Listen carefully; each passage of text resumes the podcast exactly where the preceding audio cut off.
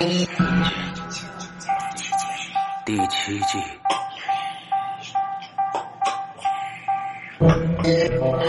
天堂旁。飘若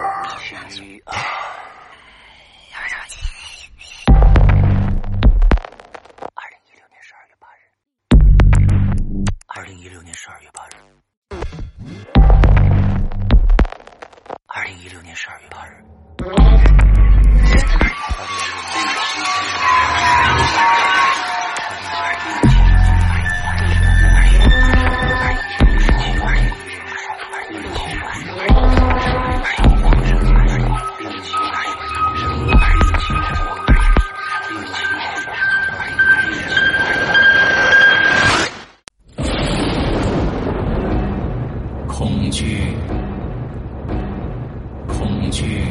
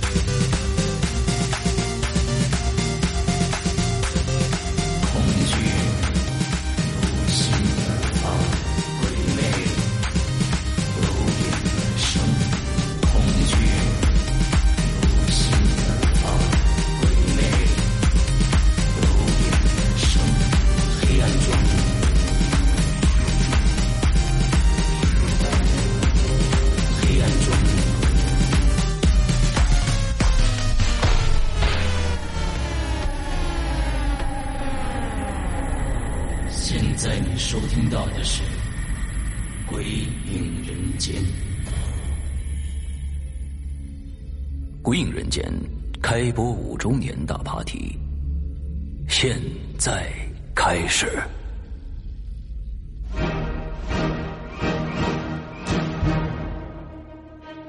哎，各位听众，大家好，欢迎收听我们的这个《鬼影人间》开播五周年大爬梯的一个回放节目啊。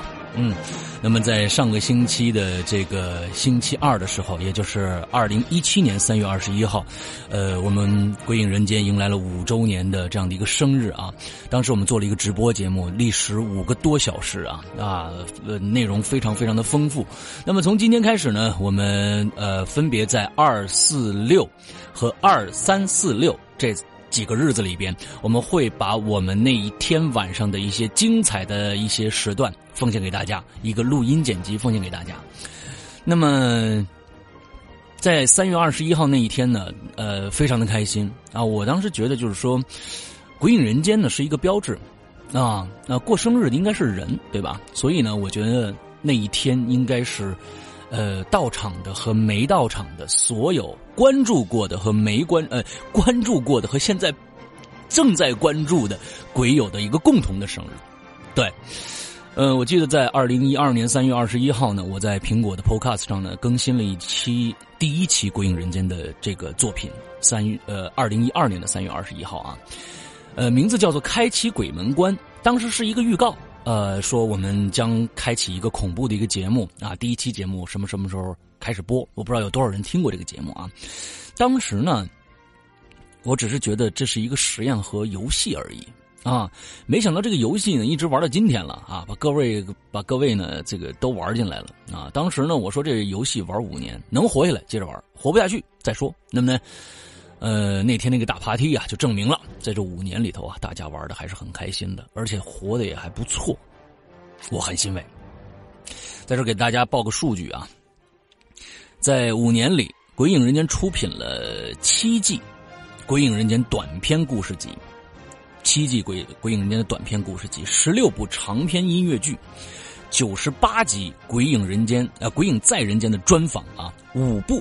那么现在不是了，现在是六部了。大家上个星期三已经都听了是吧？《咒之洞》，六部鬼影重重的原创故事，不计其数的这个 影留言唠嗑啊，每天每个周都有。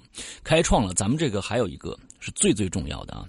这个我觉得是所有鬼友啊都值得骄傲的，就是我们开创了中国首个靠播客节目内容售卖有版权的恐怖音乐广播剧而生存下来的先河。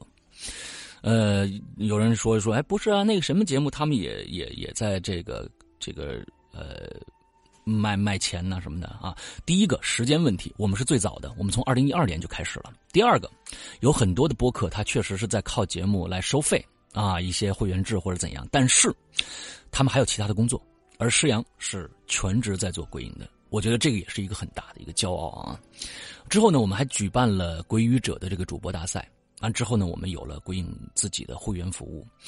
咱们五年来节目总量是三千七次，没到三千，两千九百多期。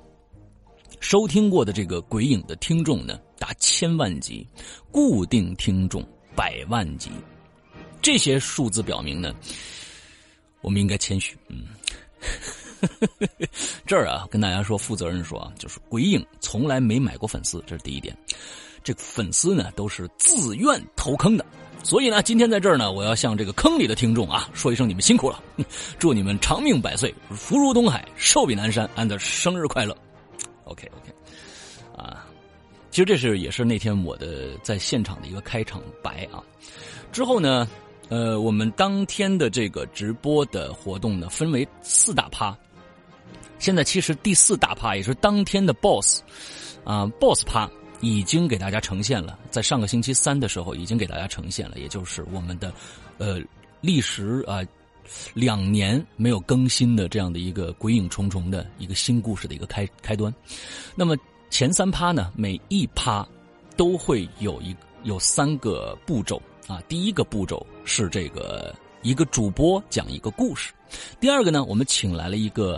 在人间的明星，第三部分读一个引留言。那么呢，在今天二星期二、星期四、星期六这三天这一周的啊，我们会把三位主播播讲的故事全部放出，哎，放在我们的免费平台供大家来收听。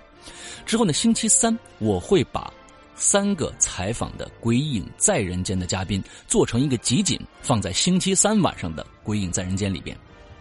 大家听明白了吧？OK，所以，呃，今天给大家放出的就是当天呃直播的时候第一个主播播的故事，也就是我啊啊，我播讲的故事是一个什么故事呢？当天啊，我的这个环节呢叫做致敬环节，我致敬了一个人，呃，我觉得有必要说一下啊，就是在九六年。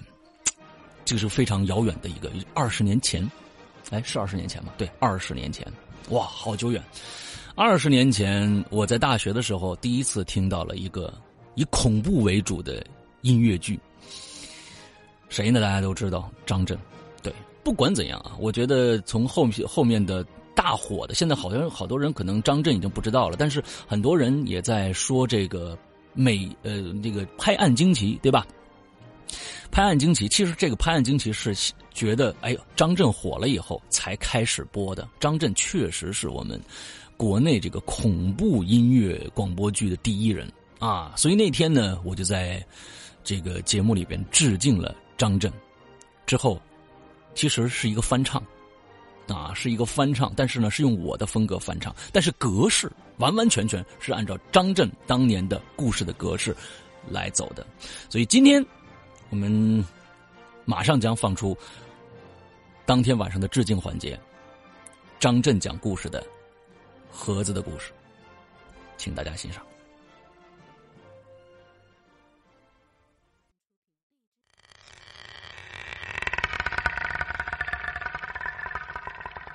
现在我要给你讲一个盒子的故事。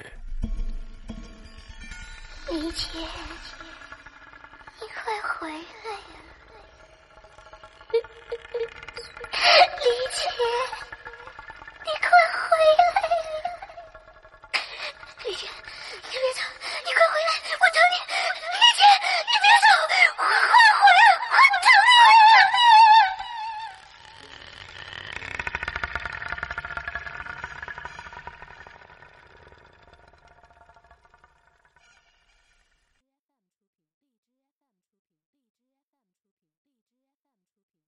肖华是一名大三的女生，她在一所远离家乡的大学读书。暑假前的一段时间里，一些学业上的问题一直在困扰着肖华，索性他决定今年暑假呀不回家了。正好有一位同学说呢，这附近上的小镇上啊，有一位姓殷的盲人老婆婆，不久前呢保姆去世了，正需要人照顾，报酬很高，只是要住在他家里。好在呢，他家里屋多宅大，很方便。焦华正需要这么个机会啊，既有安静的环境研究功课，又可以赚到钱，于是呢。他欣然接受了。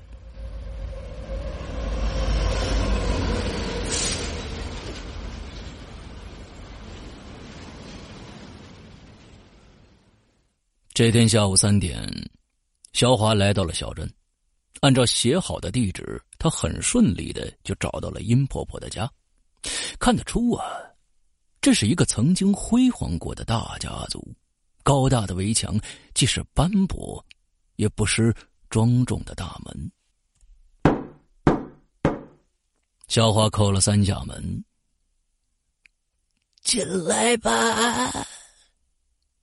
一个苍老的声音传了出来。肖华推开门，走了进去。好，好大的院子。这是杂草丛生，好像已经荒废了很久了。半口字形的老式二层楼前，一个老太太端坐在椅子上，正用直勾勾的眼睛看着自己。那老太太看上去六十来岁，穿着一身金黄色的旗袍，蜡黄的脸上皱纹累累，而头发却乌黑油亮。她的怀里啊。抱着一个九寸见方的木头盒子。啊，我叫肖华，您是殷婆婆吗？啊，对呀，嗯，你就是他们介绍来的姑娘吧？啊，是，那不是说您眼睛啊，睁眼瞎，好多年了。什么也看不着。过来，过来，姑娘啊，让我摸摸你。小华走了过去，他蹲下身仰起头。殷婆婆呢，把木头盒子放在地上，用干枯的手摸着小华的脸。哎，殷婆婆。你你家里人呢？走的走，死的死，就剩下我这个孤老婆子了。什么？这么大的院子，就您一个人住啊？嗯，我李姐陪我住来着。上个月呀，她也死了。哦，嗯，那您都需要我做些什么呢？其实也没什么，三顿饭呢都有人来做，你呀，就是陪陪我，洗洗衣服就行了。你就住隔壁，我不会有太多事儿麻烦你的。但是啊，有一件事儿。你一定得记住了。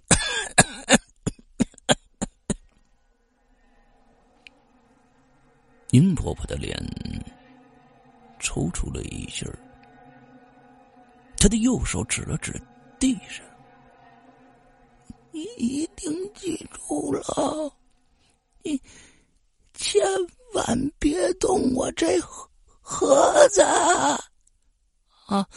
我我我记住了，我记住了，记住了。嗯，我就知道啊，他们一定会给我找一个好姑娘的。过一会儿啊，你帮我把身上这件紫旗袍给换了，再洗了。什么？您您穿的是黄旗袍啊？你说什么？黄旗袍？是啊，是不是胸前还有朵大黑花啊？啊，对，对，是啊。那是我死了以后才穿的。我是个瞎子，什么也看不着了。李姐又不在，哎呦，真是不中用了。得了，我去换件衣服啊，姑娘啊，你进自己房间休息休息吧。我，我右边那间。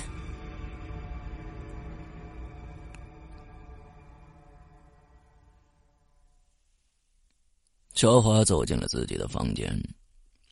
那房子里都是一些老式的家具，倒还整齐，只是落了一层灰。打扫之后呢，小华躺在了床上就睡着了。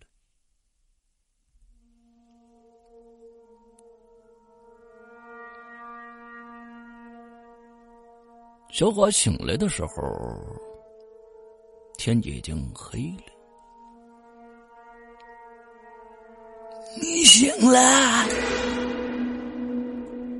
哎呀，借着月光，小华看到殷婆婆就坐在床沿上，月光下那双失去作用的眼睛正直勾勾的对着自己，他的怀里仍然抱着那个九寸见方的木头盒子。您，您什么时候进来的呀？刚进来。哎，你醒了，得嘞，我把灯给你开开。说着，殷婆婆把木头放在床上，又顺着床沿摸到了台灯的开关，按了下去。屋子里仍然漆黑一片，那台灯大概早就坏了。小花没敢开口，一股好奇感涌上了心头。他看着近在咫尺的木头盒子，把手伸了过去。他摸到了那个木头盒子，一声猫叫在屋外的草丛间响起。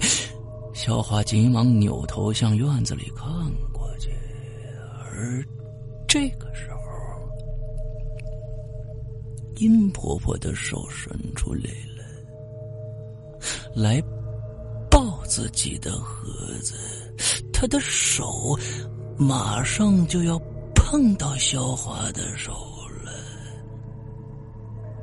把手拿开！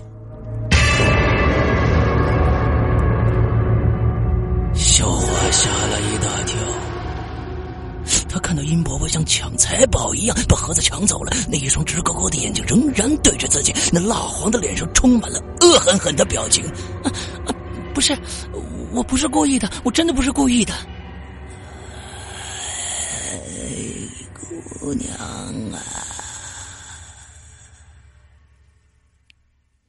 殷婆婆空出一只手来抚摸小花的脸。你住的这张床啊，是李姐生前住的。李姐照顾我三十多年了，我们俩像亲姐妹一样。她走了之后啊，每天晚上我都来这儿坐坐。这盒子里装的就是李姐的东西，别人动了。我的心会不安的。哦，啊，是这样。得了，饭在厨房呢，你自己去吃吧。说完，殷婆婆抱起身边的木头盒子，走了。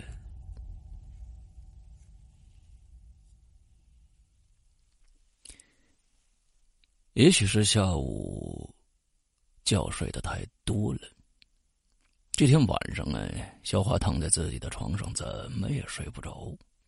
到了午夜一点的时候，他刚刚有一点睡意，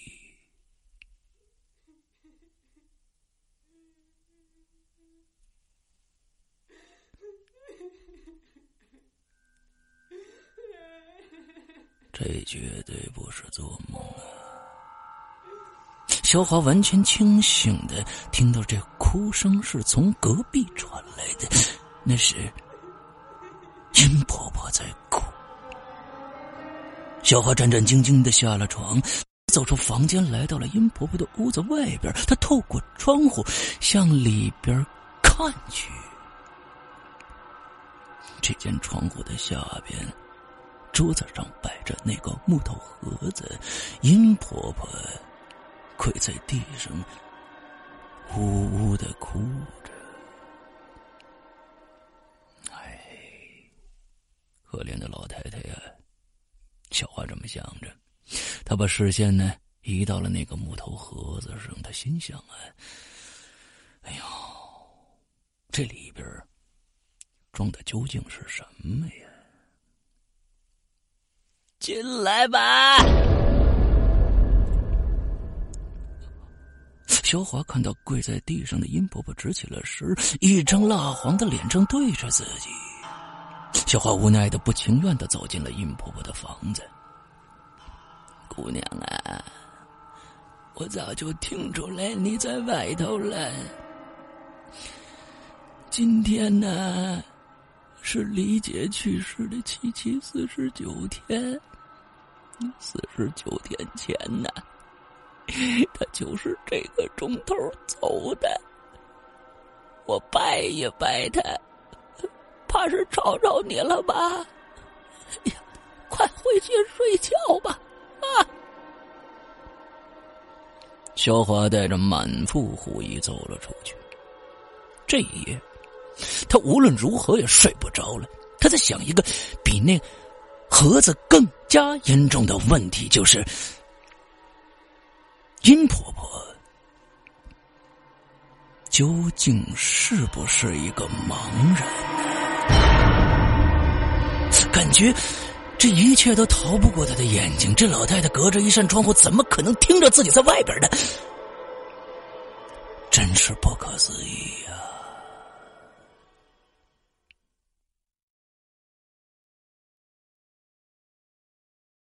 在这以后的几天里，肖华与殷婆婆相安无事。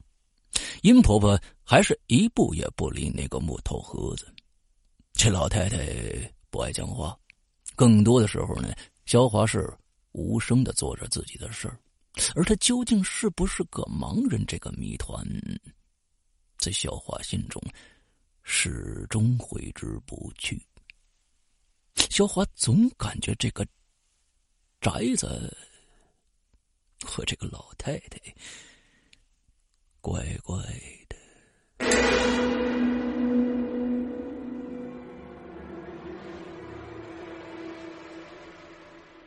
今天是七月十四，鬼节。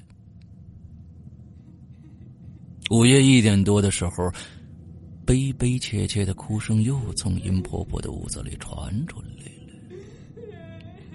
小花早就料到了，他没穿鞋，他用最轻的动作打开了门，他悄悄的来到了殷婆婆的窗户底下，他偷偷的听着里边的动静。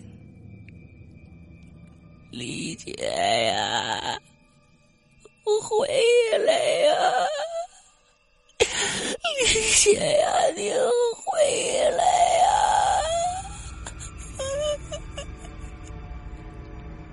过了一会儿，那哭声轻了一些。小华听见殷婆婆打开了自己的房门，她知道殷婆婆要去上厕所了。小花用最快的速度跑到了不远的一个草丛里边，猫起来。那草丛边的小径呢，是去厕所的必经之路。小花看见殷婆婆拄着拐杖朝着自己这边走过来了，是越来越近。就在殷婆婆离自己大约两米的时候，小华把早已经准备好的一根木棍子。猛地从草丛里伸了出来，在殷婆婆的面前不停的晃动着。很显然，这根木棍的出现并没有引起殷婆婆丝毫的在意，她仍然拄着拐杖机械的朝前走着。就在殷婆婆的拐杖马上就要碰到小华木棍的时候，小华赶紧把这木棍收回来了。接着，殷婆婆去厕所了。肯定是个盲人。小花确认了，他赶紧跑到殷婆婆的房间里，他来到了那个盒子的跟前儿，他仔细的端详了一下，然后又摸了摸，最后他才敢把这个盒子抱起来。好重啊，好像是有球状的东西在里边滚动着，是什么呢？应该是理解的东西，该不会是人头吧？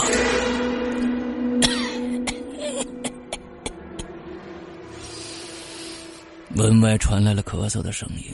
糟了，殷婆婆回来了！小花赶紧把那个木头盒子放在桌子上，然后她退到了墙角，蜷缩在那儿。现在小花连大气也不敢喘一口，她知道殷婆婆的耳朵非常的灵。殷婆婆走了进来，李姐，今儿晚上我就不关门了。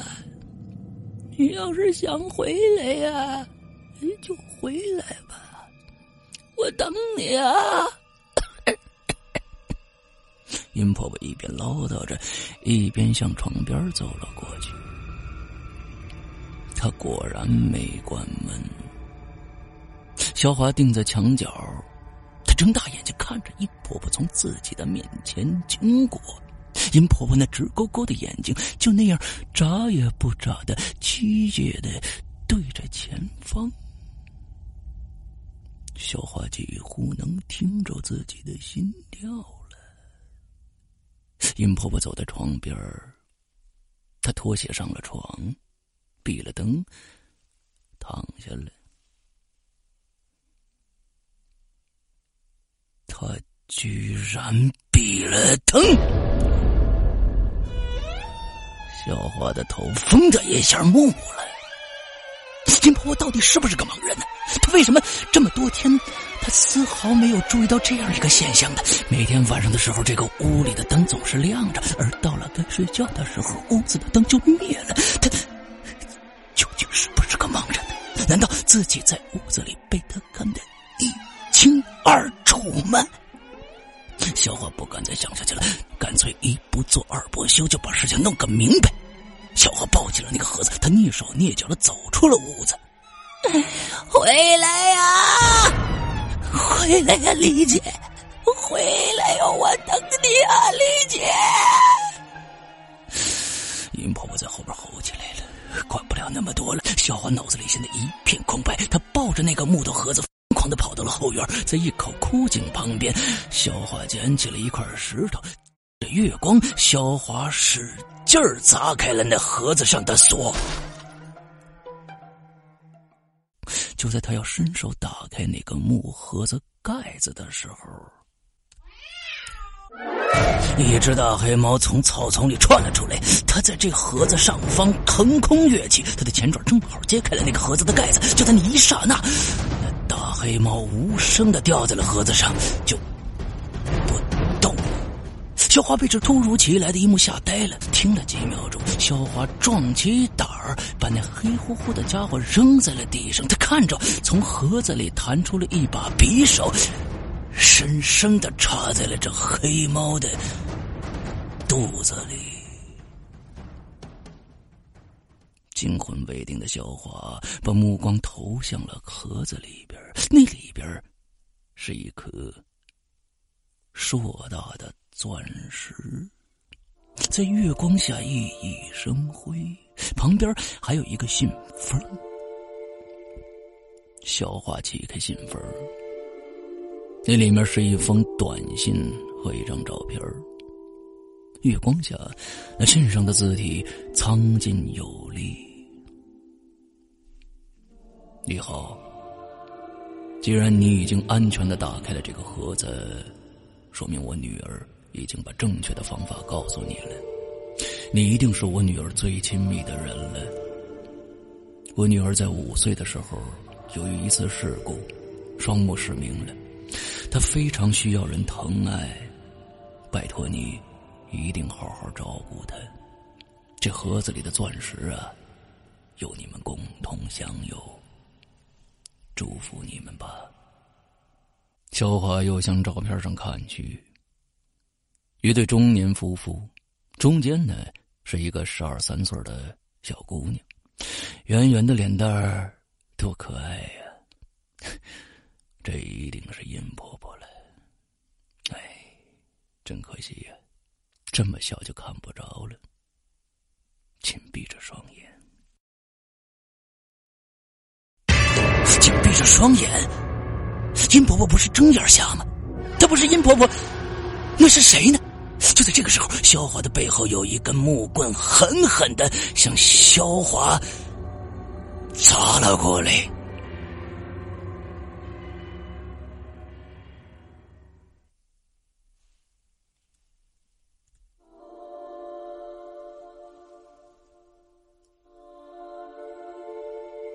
两天以后，小华醒来的时候，他躺在小镇的医院里。他不愿过多的回忆两天前的那个晚上，他与那个殷婆婆厮打时的惊心动魄的场面。现在，他只关心两件事：第一，是后葬那只大黑猫，因为是他救了自己的命；第二是赶紧走上法庭，以百分之百的证据控告那个杀死了主人又摇身一变成为殷婆婆的老太太。理解。